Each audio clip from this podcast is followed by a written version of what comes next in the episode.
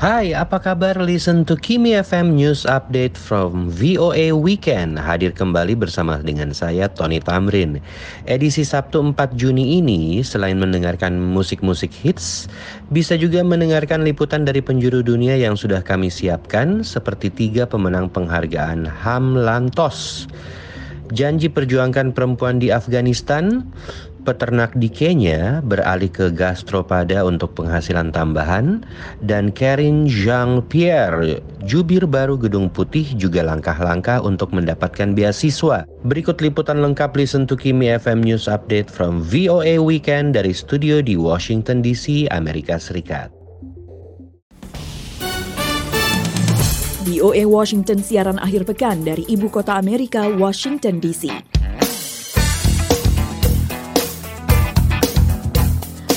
Selamat malam Indonesia, apa kabar? Senang sekali saya Le Johannes kembali dapat menemani Anda Sabtu 4 Juni 2022.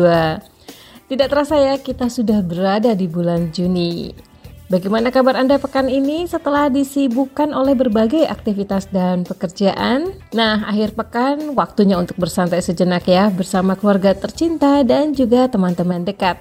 Dalam siaran VOA Weekend kali ini, kami sudah menyiapkan sejumlah laporan menarik yang dapat Anda simak sambil menikmati akhir pekan. Laporan tentang tiga perempuan Afghanistan yang dianugerahi Lantos Human Rights Prize 2021 di ibu kota Amerika Washington DC akan mengawali kebersamaan kita dalam VOA Weekend kali ini. Siapa sajakah para perempuan yang berhasil mendapatkan penghargaan bergengsi tersebut? Apa kontribusi yang telah mereka lakukan bagi kemajuan para perempuan di Afghanistan? Yuk kita ikuti infonya lebih jauh. Three Lantos Prize recipients burn brightly, Penghargaan ini dianugerahkan kepada Fauzia Amini, mantan hakim Mahkamah Agung Afghanistan, Roya Mahbub, seorang pengusaha teknologi, dan Halida Popal, seorang pemain sepak bola Afghanistan. Penghargaan ini mencatat kontribusi besar mereka untuk memberdayakan dan memajukan hak asasi perempuan Afghanistan. Pendiri Lantos Foundation untuk Hak Asasi Manusia, Katrina Lantos Sweat mengatakan, you have a judge, um, you have a high-tech entrepreneur, and an athlete. And each one of them, of course, is incredibly brave and in different ways has... Ada seorang hakim, ada pengusaha teknologi tinggi, dan kemudian seorang atlet. Mereka satu persatu tentu saja sangat berani dan dengan cara yang berbeda dan telah menjadi pemimpin bagi perempuan Afghanistan. Roya Mahbub, seorang wirausahawan teknologi dan salah satu pendiri tim robotika perempuan Afghanistan, mendesak dunia untuk mendukung pendidikan perempuan di Afghanistan. Banyak perempuan di Afghanistan masih belum memiliki kesempatan untuk mengejar impian mereka karena Taliban melarang pendidikan anak perempuan. Ada 27 juta warga Afghanistan di bawah 25 tahun di Afghanistan. Kita tidak bisa mengabaikan hak mereka atas pendidikan, keadilan, dan kebebasan. Dengan kembalinya kekuasaan Taliban di Afghanistan pada Agustus 2021, banyak pemimpin perempuan Afghanistan telah melarikan diri dari negara itu. Beberapa perempuan yang berhasil melarikan diri dari kekuasaan Taliban di Afghanistan bersumpah untuk terus berjuang bagi perempuan Afghanistan dari luar negeri. Mantan Hakim Agung Fauzia Amini mengatakan, Tentu saja kami ada rencana jangka pendek dan jangka panjang bagi mereka di dalam dan di luar negeri untuk meningkatkan kondisi kehidupan mereka. Taliban memberlakukan pembatasan ketat terhadap perempuan termasuk hak mereka atas pendidikan, pekerjaan, dan juga perjalanan. Dan baru-baru ini Taliban mengharuskan perempuan untuk menutupi seluruh tubuh dari kepala sampai kaki ketika keluar rumah. Dari Washington DC, VOA.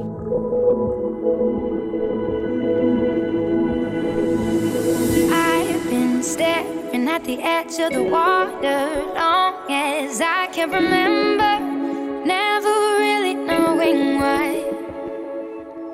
I wish I could be the perfect daughter, but I come back to the water no matter how hard I try. Every turn I take, every trail I track, every path I make, every road leads back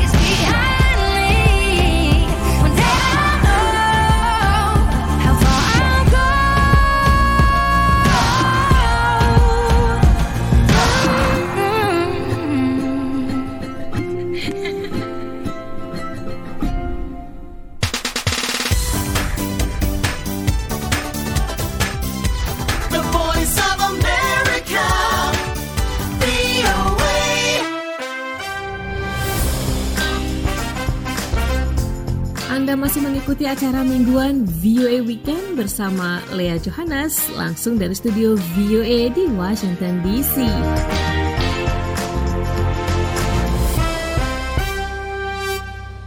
Laporan berikut ini masih dari kawasan ibu kota Amerika, Washington DC, dan kali ini dari Gedung Putih. Karine Jean-Pierre beberapa waktu lalu melangsungkan press briefing pertama sebagai juru bicara baru di Gedung Putih yang menggantikan Jen Psaki yang mengundurkan diri beberapa waktu lalu. Jean-Pierre menyebut pencapaiannya sebagai hasil kerja keras para pendahulunya agar seorang perempuan kulit hitam, gay, dan imigran seperti dirinya memiliki posisi puncak. Berikut laporannya. Uh, I just want to say a few words about how honored I am to be here with all of you today uh, in this role, in this room, standing behind this podium. Inilah petikan kalimat pertama yang disampaikan Karine Jean-Pierre ketika pertama kali berbicara di hadapan wartawan sebagai juru bicara Gedung Putih. Saya hanya ingin menyampaikan beberapa patah kata tentang betapa merasa terhormatnya saya berada di sini bersama Anda dalam peran ini, di ruangan ini, di podium ini. Saya jelas sangat menyadari bahwa kehadiran saya di podium ini mewakili beberapa hal yang pertama. Saya seorang perempuan imigran, gay, kulit hitam yang pertama dari ketiga hal itu yang memegang posisi ini. Saya tidak akan berada di sini jika bukan karena generasi yang berjuang mengatasi hambatan sebelum saya. Saya berdiri di sini karena mereka, ujar Jean-Pierre. Awal Mei ini, Presiden Amerika Joe Biden mempercayai Jean-Pierre, putri seorang imigran Haiti berusia 47 tahun, dengan tanggung jawab sebagai kepala juru bicaranya. Jen Psaki yang memangku jabatan itu sejak pemerintahan Biden berkuasa mengundurkan diri Jumat lalu. Jean-Pierre adalah perempuan kulit hitam pertama yang secara terbuka menyatakan dirinya sebagai LGBTQ yang bertugas sebagai juru bicara Gedung Putih. Sebelumnya ia merupakan wakil juru bicara utama dan sempat memimpin acara keterangan pers di beberapa kesempatan. Ia kerap memberikan keterangan pers secara offline dengan kelompok wartawan yang jumlahnya jauh lebih kecil yang bepergian bersama presiden menggunakan pesawat kepresidenan Air Force One. Jean-Pierre mengambil alih tugas sebagai juru bicara Gedung Putih ketika menghadapi perjuangan berat saat membantu Partai Demokrat mempertahankan kursi di DPR dan Senat dalam pemilihan paruh waktu November lalu. Dan ketika pemerintah sedang berjuang mengatasi kekhawatiran publik tentang kenaikan harga dan kondisi perekonomian. Jean-Pierre juga maju ketika Presiden Biden menghadapi serangkaian tantangan kebijakan luar negeri yang mengkhawatirkan, termasuk perang Rusia melawan Ukraina dan peningkatan program uji coba nuklir Korea Utara. Jean-Pierre membuka konferensi pers pertengahan Mei lalu dengan menjabarkan profil singkat 10 warga kulit hitam yang ditembak mati oleh seorang tersangka pelaku bermotif rasial di sebuah supermarket di Buffalo, New York. Ia kemudian menemani Biden dalam kunjungan ke Seoul dan Tokyo dan kemudian dihadapkan dengan insiden penembakan baru di Texas tibanya di tanah air. Jean-Pierre memuji Biden karena membangun pemerintahan yang beragam, Diawali dengan kehadiran Wakil Presiden Kamala Harris sebagai perempuan pertama dan orang keturunan kulit hitam dan Asia Selatan yang pertama yang terpilih sebagai Wakil Presiden. Like, you know, as I started out in the beginning, representation matters, and not just for girls, but also for boys. Representasi itu penting, ujar Jean Pierre, dan tidak ada yang memahami ini lebih baik dibanding Presiden Biden. Itulah sebabnya pemerintahannya bukan hanya yang paling beragam dalam sejarah, tapi juga dipenuhi oleh sosok yang berhasil mendobrak penghalang. Mulai dari wakil presiden hingga para menteri kabinet, nominasi hakim Mahkamah Agung, dan staf senior pemerintahannya tambahnya. Perempuan kelahiran Prancis tahun 1977 ini juga menyampaikan penghargaan setinggi-tingginya pada profesi wartawan. And I will work every day to continue to ensure we are meeting the president's high expectation of truth, honesty, and transparency. Saya akan bekerja setiap hari untuk memastikan agar kita memenuhi harapan Presiden akan kebenaran, kejujuran, dan transparansi. Saya juga sangat menghormati pekerjaan yang Anda lakukan sebagai wartawan, dan saya tahu ini tidak mudah. Pers memainkan peran vital, peran yang penting dalam demokrasi kita. Kita butuh pers yang kuat dan sekaligus independen, lebih dari sebelumnya. Sebelum berdinas di Gedung Putih, Jean-Pierre ikut dalam tim kampanye kepresidenan Biden. Sebelumnya ia dikenal sebagai kepala urusan publik di kelompok progresif Move On dan analis politik di stasiun televisi NBC dan MSNBC. Ia juga bekerja dalam tim kampanye Presiden Barack Obama untuk masa jabatan kedua, serta sejumlah posisi di tim kampanye politik Partai Demokrat. Selamat bertugas, Jean. Demikian laporan tim E. VOA. I do my makeup in somebody else's car. We order different drinks at the same bars. I know about what you did, and I wanna scream the truth. She thinks you love the beach, you're such a damn liar.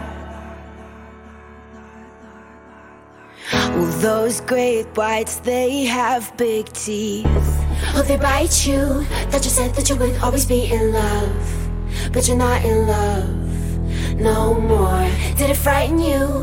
How we kissed when we danced on the light of floor. On the light of floor.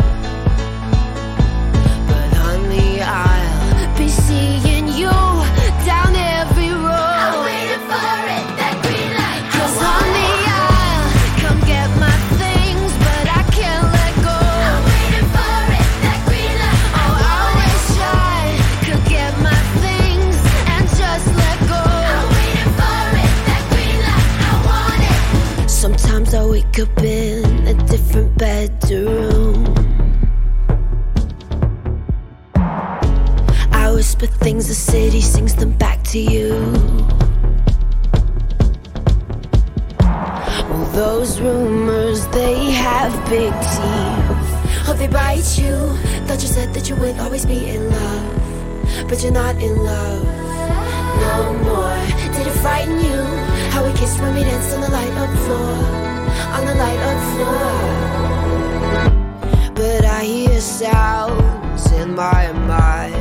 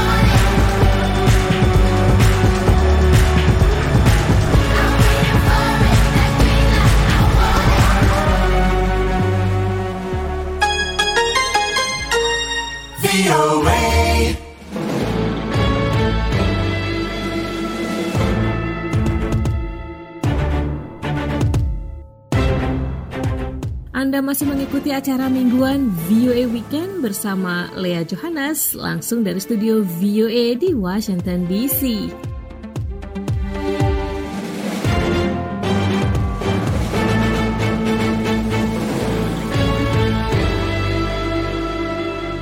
Dari Washington DC kita beralih ke Kenya di mana sejumlah peternak ikut beternak keong darat untuk mendapat penghasilan tambahan. Beternak keong ternyata tidak sesulit yang diperkirakan oleh kebanyakan orang dan bahkan tidak memerlukan tempat yang besar untuk memelihara keong darat. Para peternak kini berharap dapat memasuki pasar ekspor mewah untuk memasok permintaan luar negeri. Berikut laporan selengkapnya. Tidak semua orang berselera pada bekicot-bekicot berukuran besar. Namun di Kenya, minat para petani meningkat untuk menjadikan bekicot sebagai tambahan makanan dan juga penghasilan. Gastropoda adalah bekicot berukuran besar di Afrika. Mereka bukan jenis yang biasa dibudidayakan di Eropa. Namun para teknisi makanan memperkirakan bekicot-bekicot tersebut akan segera dinikmati di seluruh dunia. Bekicot yang termasuk spesies hermaprodit dapat berkembang biak dengan cepat dan menghasilkan sampai 500 telur dalam 3 bulan. Faktor itu pula yang menjadikan bekicot populer di kalangan para petani Kenya yang kebanyakan memasoknya ke hotel-hotel. Untuk mengembangbiakan bekicot, para petani diharuskan memiliki surat izin dari layanan marga satwa Kenya. Izin itu bisa didapat dengan membayar 1.500 shillings Kenya atau setara kurang dari 13 dolar. Bekicot-bekicot tersebut juga diekspor. Kenya memiliki dua macam bekicot yaitu bekicot darat dan laut. Bekicot darat lebih cocok untuk diternakan karena perawatannya lebih mudah dibandingkan dengan hewan ternak lainnya. Bekicot mengandung protein, zat besi, kalsium, dan vitamin A, serta rendah lemak. Namun seperti halnya udang, bekicot mengandung kolesterol tinggi. Di beberapa negara Asia Timur, lendir bekicot digunakan dalam perawatan wajah. Paul Kinoti, pakar teknologi pangan di Universitas Pertanian dan Teknologi Jomo Kenyatta menjelaskan, They need a cool environment. They also rely mainly on vegetables. From their behavior, they normally flourish better during rain. Bekicot membutuhkan lingkungan berudara sejuk. Mereka juga hanya mengandalkan sayuran. Mereka umumnya berkembang biak lebih baik selama musim hujan. Mengapa? Karena banyak dedaunan dan udara yang sejuk. Bekicot sangat aktif pada malam hari. Artinya pada siang hari, mereka akan bersikap tenang. Jadi berternak bekicot tidak sesulit yang diperkirakan jika dibandingkan berternak hewan lain. Kinoti juga meyakini bahwa beternak bekicot merupakan alternatif berkelanjutan dibandingkan hewan ternak yang menghasilkan gas metana yang ikut berkontribusi pada perubahan iklim. Rose Kabura kini beternak bekicot. Ia memiliki petak seluas 2,7 kali 5,5 meter persegi di pinggiran kota Thika, sekitar 45 km dari Nairobi. Ia mengatakan, They are not noisy, they are not smelling. So if you're in urban areas, Bekicot tidak berisik, tidak bau. Jadi, jika kita tinggal di daerah perkotaan, ini merupakan pilihan yang lebih bijak dibandingkan babi, sapi, atau ternak lainnya yang membutuhkan lahan yang lebih besar. Mereka juga berisik dan bau. Itu sebabnya saya memilih beternak bekicot. Rose mendapatkan keuntungan dari peternakannya tersebut, di mana satu kilo daging bekicot dapat dijual Rose mendapatkan keuntungan dari peternakannya tersebut di mana 1 kilo daging bekicot dapat dijual 2.500 shilling Kenya atau sekitar 25 dolar. Sekian laporan tim VOA Lea Johannes, Washington DC. When I met you in the summer, to my heartbeat sound, we fell in love as the leaves turn brown. And we could be together, baby, long as skies are blue. You act so innocent now, but you lied so soon. When I met you in the summer.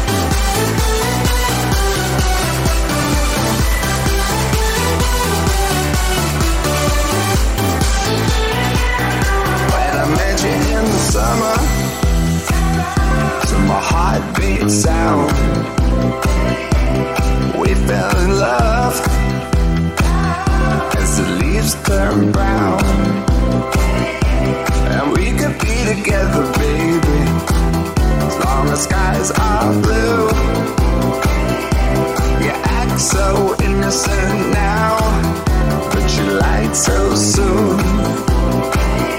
When I met you in the summer.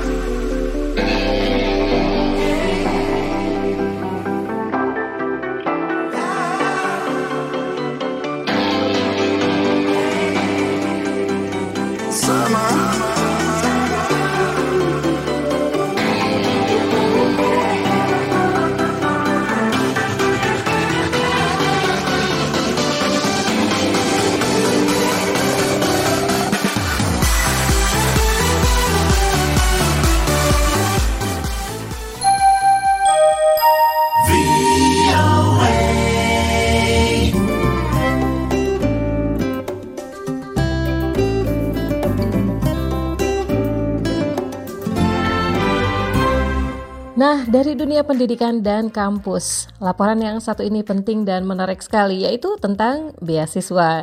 Bagaimana caranya agar dapat memenangkan beasiswa agar bisa kuliah di dalam dan di luar negeri secara gratis pula? Untuk bisa memenangkan beasiswa, puluhan ribu pelajar Indonesia harus melalui persaingan dan seleksi yang ketat. Mereka harus bisa membuat aplikasi yang menonjol. Kira-kira faktor apa nih yang menentukan kesuksesan pelamar untuk mendapatkan beasiswa kuliah gratis di luar negeri? Nadia Atmaji yang mendapat beasiswa penuh untuk kuliah S2 di Inggris membagikan pengalamannya. Nadia Atmaji sedang menjalani salah satu mimpinya, yakni kuliah S2 di Inggris dengan beasiswa penuh. Tapi sebelum sampai ke titik ini, ia pernah gagal meraih beasiswa, bukan hanya sekali dua kali, tapi enam kali. Kegagalan itu ternyata mendewasakan gitu dan membuat aku mencari apa sebenarnya yang aku inginkan sih dari S2 ini. Selanjutnya, ia jadi lebih teliti menyusun dokumen aplikasi, lebih baik dalam menulis esai, dan yang tak kalah penting, mendapat bantuan dari seorang mentor. Menurut aku sangat penting ya, dan um, kita jadi ada tiap pertemuan dengan mentor itu ada target Upaya ketujuhnya membuahkan hasil. Pada 2021, ia menerima beasiswa Lembaga Pengelola Dana Pendidikan atau LPDP dari Kementerian Keuangan untuk kuliah di University College London, jurusan Media Digital. Setiap tahun diperkirakan ada puluhan ribu pelajar Indonesia yang melamar beasiswa dari berbagai institusi, termasuk LPDP, Fulbright, dan Chevening. Beasiswa yang ditawarkan jumlahnya sangat terbatas, tapi bukan berarti tak ada peluang. Di sinilah pentingnya peran seorang mentor yang berpengalaman. Ia bisa membantu pelamar melalui tahapan proses, mengecek esai, dan memberi masukan hingga latihan wawancara. Santika Salim adalah advisor di Education USA at America di bawah bawah kedutaan Amerika di Jakarta. Selama tiga tahun belakangan, dia telah membimbing ratusan pelajar dari seluruh Indonesia untuk menyiapkan aplikasi beasiswa dan studi ke Amerika secara cuma-cuma. Kalau kita mau lebih apa ya lebih bersaing di dalam aplikasi kita ke LPDP, ke Fulbright itu kita harus uh, punya kespesifikan kenapa kamu perlu uh, beasiswa ini. Apakah untuk master, apakah untuk PhD-nya, uh, lalu kamu juga harus bisa menulis dalam bahasa Inggris. Terus berikutnya jelas menyampaikan pengalamannya, karakter, tujuan, dan kontribusinya. Setiap pemberi beasiswa menetapkan persyaratan dan tahapan yang berbeda-beda. Tapi ada satu benang merah yang sama-sama dicari, yaitu pelamar yang berkarakter. Seperti dijelaskan Raras Tulandaru dari Kedutaan Inggris di Jakarta yang ikut menangani beasiswa Chevening. To bluntly say, we don't care about your position in career atau at work, kita melihatnya karakter kalian ketika carry responsibility as a leader and influencer to your peers. Faktor lain yang tak kalah pentingnya adalah kontribusi pelamar setelah lulus. Nadia yang kini sedang menyusun tesis mengatakan sepulangnya dari Inggris ia ingin membantu memajukan dunia media digital di Indonesia. Dari Washington DC, Vina Muptadi, VOA.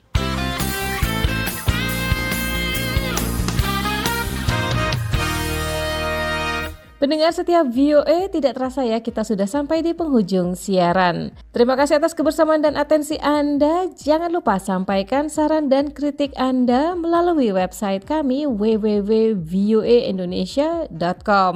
Saya Lea Johannes serta kerabat kerja VOA lainnya undur diri dahulu.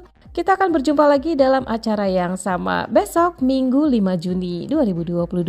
Selamat malam, selamat menikmati malam Minggu Anda. Look in your eyes, I can see love so dangerously.